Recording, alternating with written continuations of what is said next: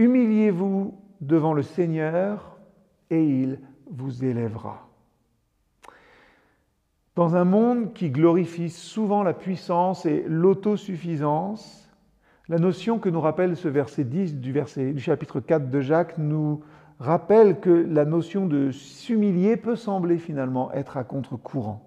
Pourtant, hein, les Écritures nous révèlent que c'est dans l'humilité que nous trouvons la véritable force, celle qui émane finalement de la présence de Dieu. L'humilité n'est pas une faiblesse.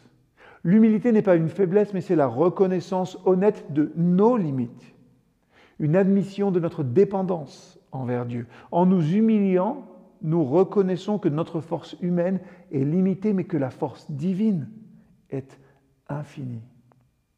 Réfléchissons aujourd'hui.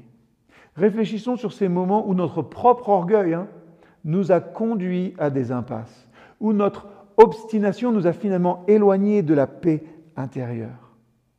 Et souvenons-nous aussi de ces moments où humblement nous avons reconnu nos limites, ouvrant ainsi la porte à la grâce divine. La force hein, de l'humilité réside dans le fait que lorsque nous nous abaissons devant Dieu, il nous élève avec une force qui transcende notre compréhension.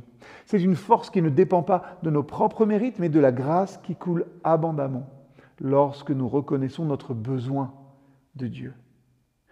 En laissant de côté l'orgueil, en reconnaissant et acceptant humblement notre condition humaine, nous découvrons une paix qui transcende toute compréhension. Cette paix que Jésus donne, c'est la paix qui naît de la confiance en Dieu, de la certitude que dans notre faiblesse, sa force trouve son accomplissement. Alors que ces quelques mots, cette méditation, nous guident vers une humilité profonde devant le Seigneur.